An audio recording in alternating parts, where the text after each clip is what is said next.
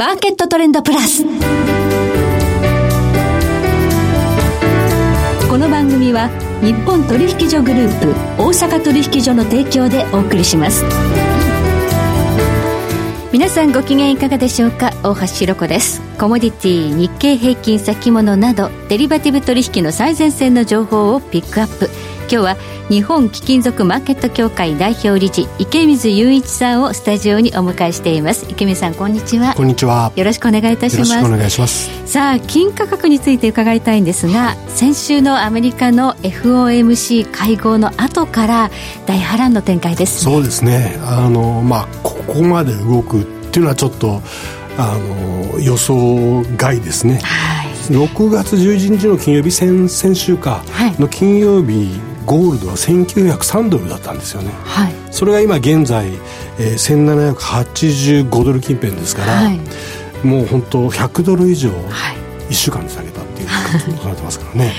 このような値動き金はちょっと珍しいですよね。あまりこう価格が大きく動かない安定資産というイメージなんですが。そうですね、うん、この動きって実は、えー、FMC 後の下げっていうのはですね、はいえー、多分史上7番目ぐらいの1日における下げですね、はい、の動きですから、まあ、本当に大きな動きだあったのは確かですね。はい、この FOMC の後から大きく崩れたということで、その FOMC のどういうところにゴールドが過敏に反応したのか、はい、えこのあたりを含めて、今後の先行き、展望いただきたいと思います。どうぞ今日はよろしくお願いいたします。お願いします。その前に今日の主な指標の方をお伝えしておきましょう。今日大引けの日経平均株だ株価です。え今日は大きく上がりました。873円20銭高、28,884円13銭で取引を終了しています。えそして今、代償の日経平均先物夜間取引がスタートしました。え現在28,700円で推移しています。日経平均ボラテリティインデックス先物は20.14でした。そしてコモディティ東京プラッツドバイ原油先物21年11月切りは日中取引の終値で1100等円高47,880円でした。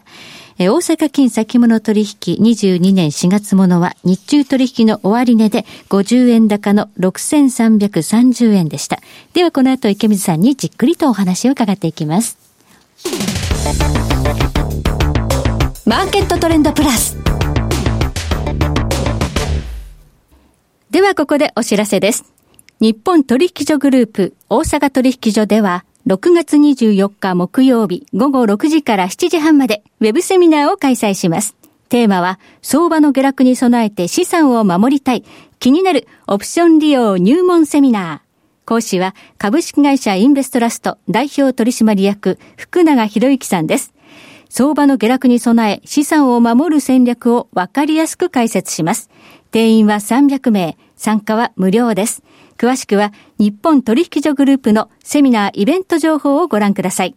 また、大阪取引所の北浜投資塾ウェブサイトでは、私、大橋弘子がナビゲート役を務めました金プラチナセミナーのアーカイブなど、過去のセミナー動画もご覧いただけます。こちらもぜひチェックしてください。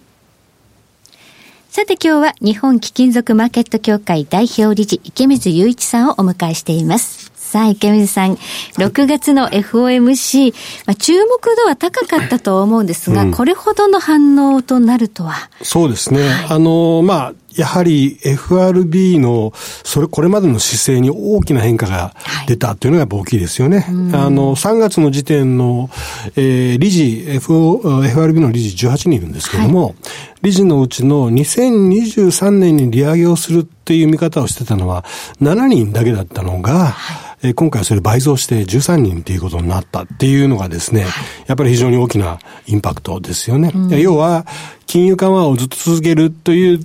ところの姿勢だったのが、ここでちょっと転換っていうことですからね。はい。はい、2023年には2回の利上げを見込むというようなドットチャートが出たということで、でねうん、この利上げが2023年にあるということは、その前にテーパリングもあるでしょうというふうに思いますよね。ねまあまあ、それがやはりマーケットが一番注目していた点でもある、うん、ありますからね。で、はいこれに加えて翌日の金曜日にですね、はい、あの、セントルイス連銀のブラード総裁が、はい、まあ、この人、ハト派で知られてた人なんですけれども、はい、その人が非常に今度は23年じゃなくて22年後半にも利上げをするだろうみたいな。さらに前倒し。えー、発言がこう報道されて、はい、それによってニューヨークダウがまた、えー、500ドル以上下がるっていう非常に大きな動きになりました。はい。あの、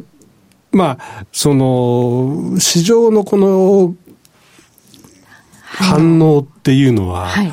まあ、最初の反応はやはりこれパニックですよね、明らかに。そうですね、うん、はい。まあ、日経平均なんかも日本株かなりね、売られて一時1000円安というのは昨日ありましたが。昨日ですね。でも今日になってですね、あと昨日のアメリカ市場、うん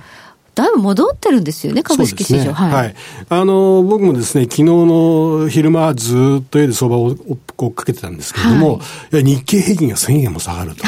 で、これ、もう、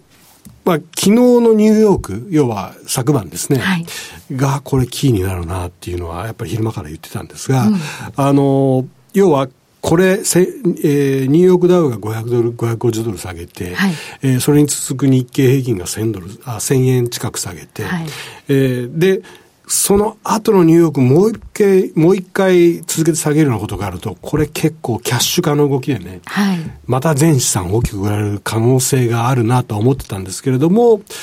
この日経平均がクローズしてからのヨーロッパを見てると、全く株が下がらないんですね。ああ、欧州は冷静だった。はい、非常にこう、冷静で、かえってちょっと上がるぐらいな感じだったんで、あ、うん、これは多分、あの、続落はないなっていうようなところ。で、ちょうど、その、日経平均が1000円下がったところで、はい、米国債にこうパニック買いが入ってたんですよね。いわゆるリスクオフの買い。そう、金利が低下しちゃってたんですね。そう、長期金利が点、昨日の日本日中で1.36%まで急激に下がってて、なんだなんだっていう感じだったんですけれども、うん、で、ゴールドもやっぱりスルスルスルとその時上がってたんですよね。はい、1700、えー、昨日月曜日のオープニングがあ68ドルぐらいだったかな。そこから、えー、78ドルぐらいまで上がって、で、もう日経平均終わる頃には80ドル超えてましたから、はいぱこっちにもある程度のリスクリスクオフのマネーが入ってきてるのかなっていうのはありましたけど、はい、まあ、ヨーロッパが下がらず、ニューヨークも下がらず、かえってニューヨークは昨日の作業を取り戻すぐらいの上げになって。はい、で、えー、今日の日経も同じような上げになった。そうなんですよね、うん、っていうのがやっぱり、まあ、ある意味このパニックセリングのセリングクライマックスは、この日経の1000円下げっていうところで、とりあえず終わったのかなという感じですよね。はい。ただゴールドこれだけ下落したということは誰かが売っていたわけなんですが、売り手はどこだった？まあもう、あの、明らかにファンドですよね。はあ、その、ですから、今週の土曜日に発表される CFTC の、はい、いわゆる先物市場のその持ち高が、うん、あ今週の、まあ日本の土曜日、朝5時ですね、はい、えー、向こうの金曜日ですけど、に発表されるんですが、それがちょっと今日、あの、注目ですね。どのぐらい買いが減ってるか。おそらくロングがすごく大きく減少して、はい、多分今度はショートの連中がすごい増えてると思うんですよ。はい、ですから、売ってるのは、そういった意味では短期的なヘッジファンドの連中が、この大きなニュースに乗っかって売って、はい、で、ところがもう一方ですね、もう一つ僕が注目しているのは、ETF。どっちかっていうと、まあ、長期的なまあ、あの、先物市場の参加者をスペキュレーターっていうことするとですね、はい、ETF とか、あと他のもうちょっと現物ベースの投資をやってるその人たちはインベスター、投資家、投機家と投資家の違い。違い。はい、投機家はこのニュースで売ってるけど、はい、その彼らの売りで下がったところを、投資家は今買ってるんですね。あ、じゃあ ETF は残高減ってないんですね先週の金曜日から11トンぐらい増えてるんですよ。むしろ増えてるんですか、はい、プラス、その、まあ、僕も非常に信仰が深い、ブリオン・ボールドというですね、はい、欧州の、あの、個人投資家向けの、まあ、貴金属のアカウント取引やってる、まあ、現物ですけどね、はい、ところなんかは、やはりこの下げで、えー、売りよりも圧倒的に買いの方が増えてると。いうことを言ってたんで、まあやっぱり、その、長期的なあ投資をやってる個人投資家等はですね、はい、この下げを千載一遇のチャンスとして買ってるような状況ですね。はい。まあ投機家っていうのはボラテリティが欲しいわけですから、この急激な動きを逃さずに売ってきたというわけですが、投資家と言われる長期で見ている人たちは今何を見てゴールド買ってきてるんでしょうか、はい、あの、やっぱり、あの、圧倒的に、まあ、要は、1日に100ドル下がったっていう、はい、この前前代未聞というか、まあ、過去に7回しかないことが起こってるっていう、はい、この売られすぎっていうのはまあ一番大きいですよね。はい、それから、その、まあインフレ要因、その、ずっと FRB は、これはトランジトリーだと。ある、あくまで今まで上がってきたこの商品等々のインフレ懸念はですね、一時的、過渡的なものだ、ずっと言ってきてますね。はい、で、今回、この、まあ、FOMC のちょっと前からだいぶ上がっていた商品等々が下がってきてたのは確かで。はい、で、それは FRB がもうずっとトランジタリだとこう言い続けてる。うん、まあ、ある意味これ、口先介入みたいなね、あの、トークダウンみたいなところがあったと思うんですけれども、はい、ただ、やはりその実際、このデマンドプルのインフレは起こってると僕は思ってて、はい、あの、その今の、おまあ、金融緩和だとか財政出動、それから各国の政府による財政出動による需要の高まり、はいに対してやっぱりサプライの方が圧倒的に少ないっていう形のね、うん、デマンドプルインフレっていうのは、まだまだこれ、終わってない。うん、去ったとは言えないんじゃないかなと。はい。そういった意味では、そのインフレトレードとまでは言いませんけれども、やっぱりゴールドに対してのその価値を見出している投資家はまだまだいると。それにを考えると、今のこの値段は、やっぱりバーゲンだなっていう見方してる人が多いんじゃないですかね。なるほど。インフレは一時的ではないんじゃないかということですね。原油価格見てても本当になんか下がらなかったですね。そうですね。えー、まあ、特特殊要因ももちろんありますね。在庫がすごく減ってたっていうものもあるし、はい、供給懸念、えー、イランと、それからアメリカのね、あの、まあ、イランの指導者が変わって、あの、覚悟いですね。そうですね、はい。だからまだまだイランから実際の原因が出てくるようなことにはならないっていうようなことも考えられますから、はい、まあ、オイルは強いでしょうね。はい。ということで、まあ、インフレ対策として、やはりゴールドはヘッジになっていくというのも一つ。そしてなんかあの、ドル離れっていうのがちょっと気になりますね。ロシアが、なんか NWF から、もうドルを全部なくすって言ってますね。そうですね。あの、先ほど、あの、橋田も僕と話した時言ってましたけど、あの、スイフトでのその国際間の決済のもね、はい、ドルじゃなくてユーロが5月は一番多かったっていう話ですよね。そうなんですよね。はい。はい、そういった意味では、そうですね、ドル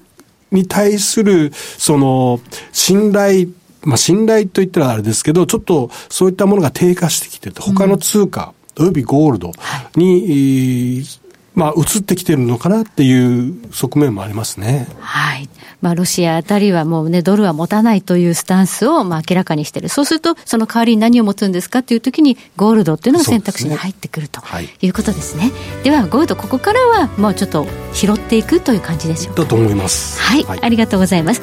え今日は日本貴金属マーケット協会代表理事、池水雄一さんをお迎えいたしまして、お話を伺いました。池水さん、どうもありがとうございました。ありがとうございました。えそして次回は予想会グローバルインベスターズ代表の松本英樹さんをお迎えいたしましてえ商品先物市場の動向と今後の見通しを伺っていきますそれでは全国の皆さんごきげんよう